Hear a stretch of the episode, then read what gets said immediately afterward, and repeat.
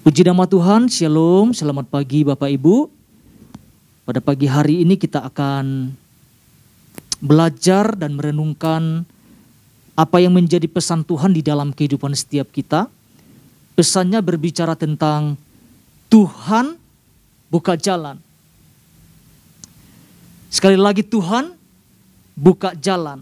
Saya percaya setiap kita selama dua hari ini Bapak Ibu kita boleh terus diperlengkapi ya. Kita terus boleh diajar untuk mendapatkan sesuatu oh, berkaitan mengenai pesan Tuhan dalam minggu ini. Kalau kita renungkan bahwa pesan Tuhan ini adalah kabar baik. Amin ya Bapak Ibu ya.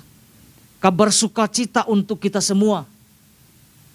Mungkin ini juga adalah sebagai jawaban doa yang mungkin selama ini kita naikkan kepada Tuhan. Mungkin kita bergumul, tidak ada jalan yang terbuka. Mungkin selama ini kita jalan kita tertutup. Tetapi lewat pesan Tuhan ini kita diingatkan Bapak Ibu, ini ini dahsyat banget. Tuhan buka jalan. Kalau Tuhan yang buka jalan tidak ada seorang pun yang dapat menutupnya Bapak Ibu. Karena kita percaya bagi Tuhan tidak ada yang mustahil, katakan amin. Haleluya. Kita mau lihat firman Tuhan, Yesaya pasal 43 ayat 15 sampai 16. Yesaya 43 ayat 15 sampai 16. Demikian firman Tuhan, Akulah Tuhan yang maha kudus, Allahmu, Rajamu yang menciptakan Israel Beginilah firman Tuhan yang telah membuat jalan melalui laut dan melalui melalui air yang hebat. Nah, Bapak Ibu yang terkasih di dalam nama Tuhan, sebelum kita jauh, saya akan membacakan tentang inti pesan Tuhan. Karena saya melihat tentang ada ada sesuatu yang harus kita renungkan di sini yang memang Tuhan sampaikan kepada setiap kita. Ya, ini yang menjadi inti pesan Tuhannya. Tantangan apa pun yang sedang dihadapi umat Tuhan hari-hari ini, seolah-olah terlihat seperti sulit mendapatkan jalan keluar. Bagaikan bangsa Israel yang terjepit di antara laut di bagian depan dan kejaran tentara Mesir di bagian belakang. Namun melalui pesannya ini Tuhan mengatakan bahwa ada jalan yang senantiasa ia buka bagi umatnya. Bahkan perjalanan yang sebelumnya terjal mendaki, kini mulai menjadi perjalanan yang melandai. Ini kan sesuatu yang yang luar biasa yang Tuhan nyatakan di dalam kehidupan setiap kita. Namun untuk melalui jalan tersebut, nah ini, ini penekanannya, dibutuhkan kesungguhan hati. Dibutuhkan kesungguhan hati untuk siap melaluinya. Tuhan gak suruh kita menontonnya, tapi melaluinya. Bersama dengan siapa? Dikatakan di sini bersama dengan Tuhan.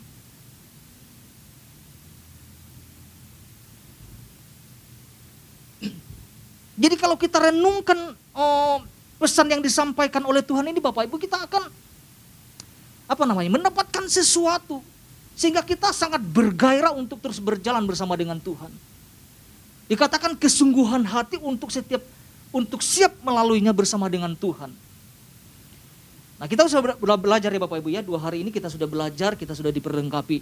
Nah pagi hari ini ketika Tuhan sampaikan bahwa ia membuka jalan, maka hal ini yang dapat kita renungkan, dua hal ini yang mau saya sampaikan Bapak Ibu, menjadi perenungan kita bersama-sama. Yang pertama adalah buang rasa takut dan ketidakpercayaan. Buang rasa takut dan ketidakpercayaan. Ya, Ketika Tuhan sampaikan pesan ini kepada setiap kita, ia membuka jalan, maka respon kita adalah percaya.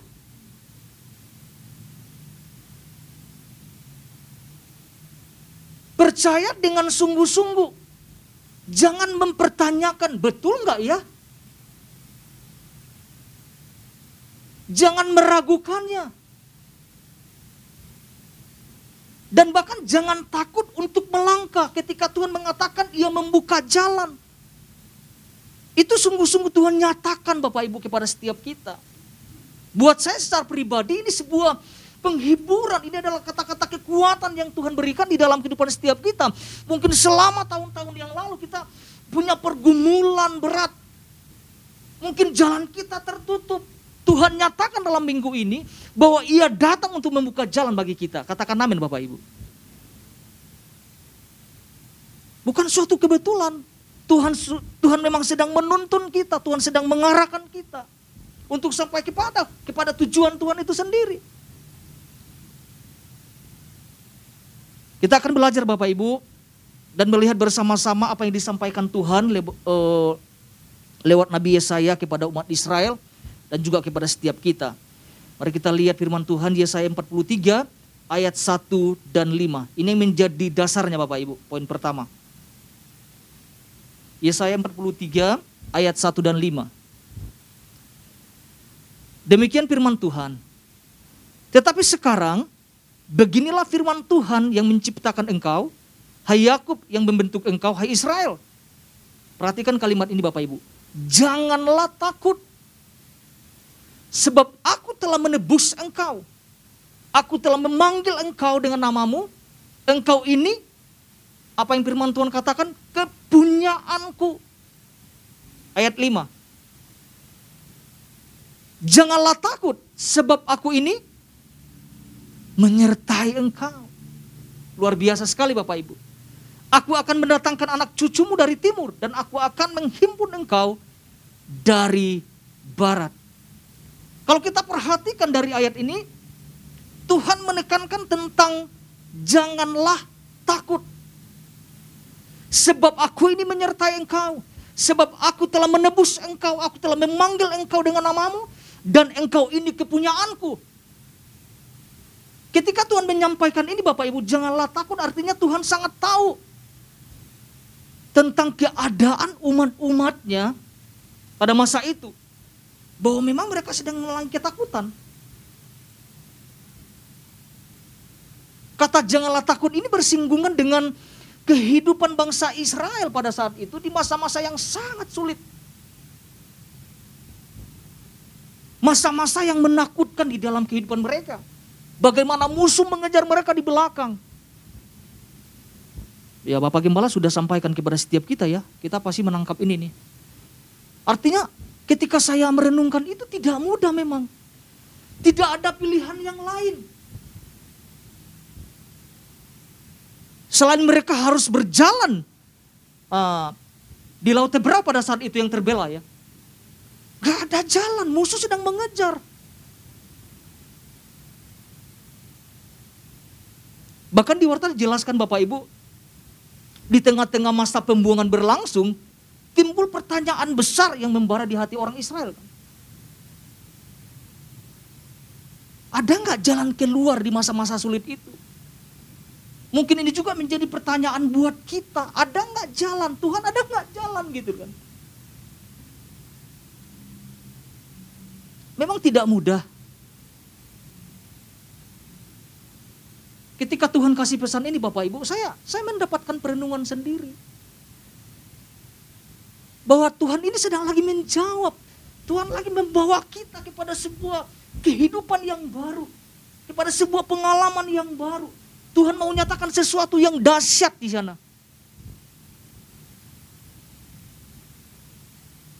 Tinggal respon kita, mau nggak kita percaya kan gitu? Atau kita sedang meragukan ketika Tuhan kasih pesan ini, benar nggak ya Tuhan ya? Lo keadaanku nggak membaik loh Tuhan. Benar nggak Tuhan buka jalan? Benar Bapak Ibu. Tuhan buka jalan buat kita. Tergantung respon cara pandang kita melihatnya.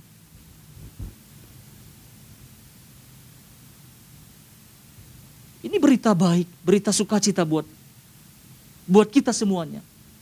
Buat saya pribadi ketika saya merenungkan ini. Saya sampaikan. Sampaikan di rumah bahwa ini pesan Tuhan buat kita. Artinya Tuhan sedang membuka jalan gitu. Karena kalau kita kilas balik Bapak Ibu, kalau di hari-hari kemarin kita kita lalu itu tidak mudah. Dan Tuhan jawab sekarang gitu. Ya, kan kalau kita perhatikan pesan-pesan berlukun sepertinya kayak Tuhan bawa kita nanjak terus sampai kita nggak punya kekuatan. Tapi dalam minggu ini Tuhan sedang membawa kita, sedang perjalanan yang melandai. Bukan berarti jadi mudah, bukan berarti jadi mulus Bapak Ibu, tidak. Tapi di tengah-tengah situasi muncul sebuah pertanyaan di dalam kehidupan bangsa Israel. Apa jawaban Tuhan? Jawaban Tuhan itu menarik kalau kita baca perikop ini, satu perikop ini Bapak Ibu, kita akan temukan jawaban Tuhan yang membuat hati kita itu kuat, terhibur. Kita lihat di ayat 15, ayat 16 lagi, saya akan ulangi baca lagi. Ini yang Tuhan tekankan ulang-ulang kepada bangsa Israel. Dikatakan akulah Tuhan yang maha kudus Alamu Rajamu yang menciptakan Israel. Beginilah firman Tuhan, aku telah membuat jalan melalui laut dan melalui air yang hebat. Di ayat 5 bagian A berkata, janganlah takut sebab aku ini menyertai engkau. Kata-kata ini menguatkan. Menguatkan setiap kita. Menguatkan saya secara pribadi Bapak Ibu. Artinya apa pun kesulitan kita, apa pun tantangan yang kita hadapi hari-hari ini, Tuhan sedang membawa kita kepada sesuatu yang baru. Karena Tuhan sedang membuka jalan buat kita. Tuhan siap menolong kita Bapak Ibu. Bahkan Tuhan membuka jalan bagi kita. Amin ya Bapak Ibu ya. Jadi respon kita apa? Kuncinya percaya. Jangan takut. Jangan takut melangkah bersama dengan Tuhan. Kita harus yakin dengan segenap hati, dengan sungguh-sungguh. Dan kita akan melihat sesuatu yang dahsyat yang Tuhan akan kerjakan di dalam kehidupan setiap kita. Berbagai area, mungkin dalam pelayanan, dalam, dalam keluar pekerjaan kita, karir mungkin, studi mungkin. Tuhan Tuhan akan nyatakan di dalam kehidupan setiap kita. Yesaya 43 ayat 10.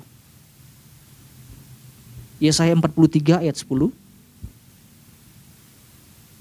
Demikian firman Tuhan berkata, kamu inilah saksi-saksiku. Demikianlah firman Tuhan dan hambaku yang telah kupilih. Supaya kamu tahu dan percaya kepadaku dan mengerti bahwa aku tetap dia sebelum aku tidak ada Allah dibentuk dan sesudah aku tidak akan ada lagi. Dari ayat ini Bapak Ibu ada tiga penekanan kata penting di sini. Supaya kamu tahu supaya kamu percaya, supaya kamu mengerti. Karena kalau kita kembali uh, di ayat uh, di pasal sebelumnya Bapak Ibu, bangsa Israel itu tidak hidup dalam ketaatan ternyata. Mereka punya telinga tetapi mereka tidak mendengar. Bahkan firman Tuhan mengatakan mereka tuli. Makanya Tuhan pertegaskan supaya kamu tahu Supaya kamu percaya. Percaya apa? Sesuatu yang Tuhan sudah kerjakan. Supaya kamu mengerti apa? Bahwa ada pengharapan di dalam Tuhan. Jadi lewat poin pertama ini kita belajar bersama-sama untuk membuang rasa takut. Membuang rasa ketidakpercayaan di dalam kehidupan setiap kita. Karena waktu kita tidak percaya, itu akan menghambat kita. Di mana Tuhan sedang melakukan sesuatu yang dahsyat di dalam kehidupan setiap kita. Respon kita ragu, tidak percaya. Respon kita takut tidak mau melangkah. Padahal Tuhan sampaikan, Tuhan sedang membuka jalan buat kita. Ini yang poin pertama yang dapat kita renungkan bersama-sama Bapak Ibu. Yang kedua yang kita dapat pelajari, yang kedua adalah pastikan bahwa kita siap untuk masuk ke jalan yang Tuhan bukakan. Pastikan bahwa kita siap untuk masuk ke jalan yang Tuhan bukakan. Kata kuncinya adalah pastikan bahwa kita siap.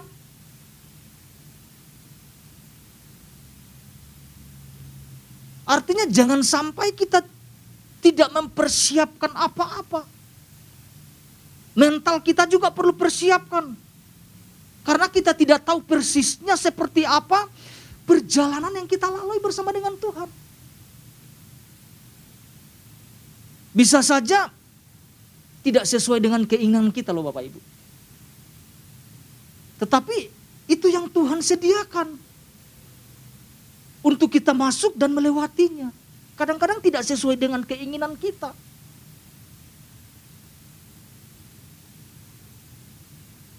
Makanya perlu kesiapan, perlu persiapan dengan baik.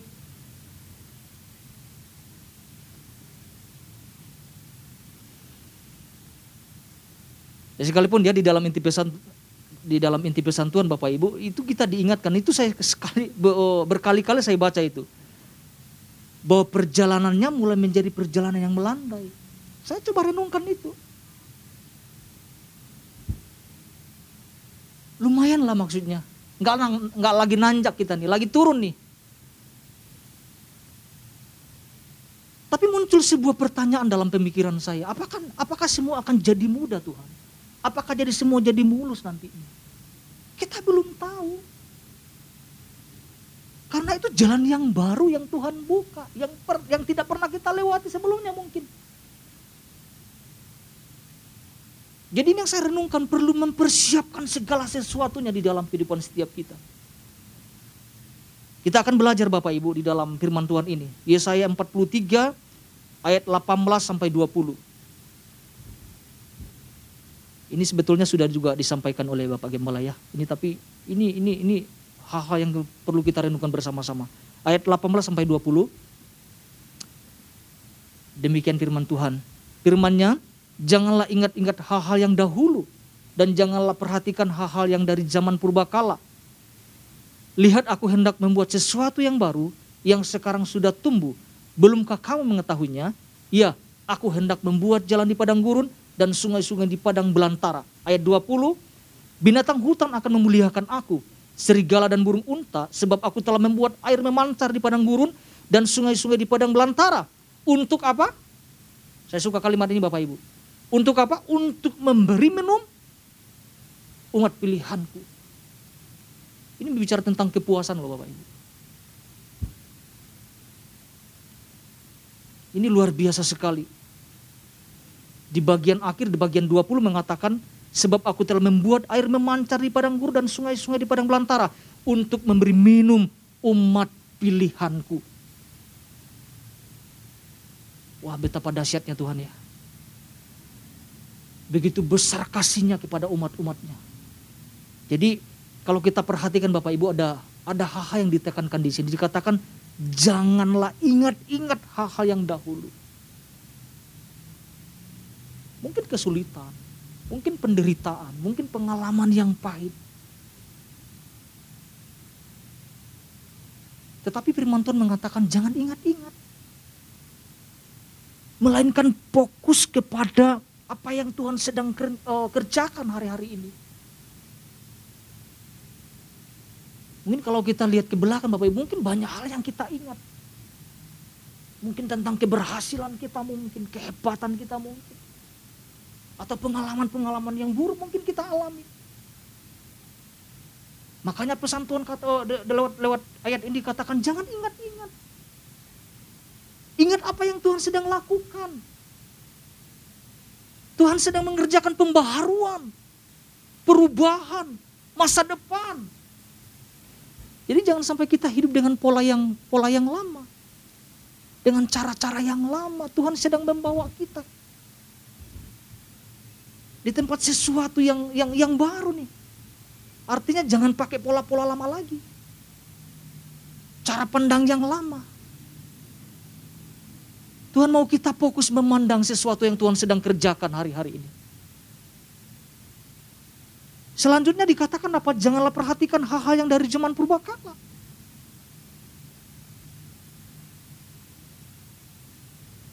Ya kan? Nggak perlu lagi kita pikirkan hal-hal yang yang yang dahulu. Yang kita pergi, yang kita pikirkan adalah bagaimana kita memperbaiki semuanya. Bagaimana kita mau bersepakat dengan Tuhan untuk berjalan bersama dengan Tuhan. Jadi pastikan bahwa kita siap. Kita siap untuk masuk ke jalan yang Tuhan bukakan.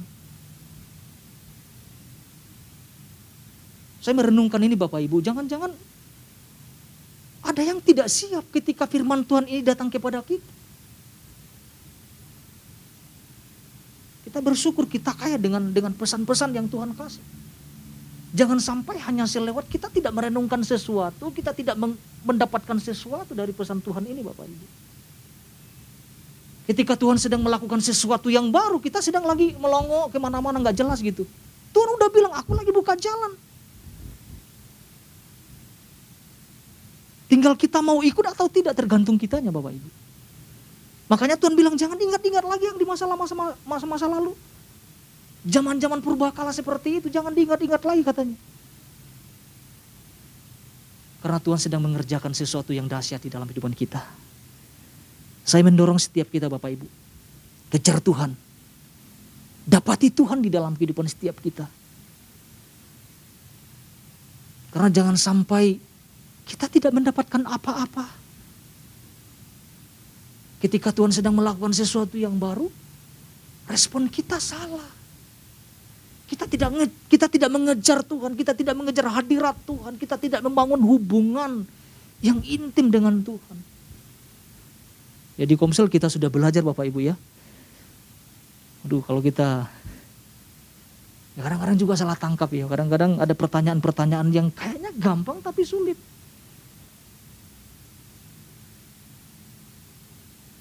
Tapi menarik. Jadi kita jadi kita bisa melihat pandangan-pandangan rekan-rekan. Ya, maksudnya jangan jangan lupa datang komsel ya maksudnya gitu.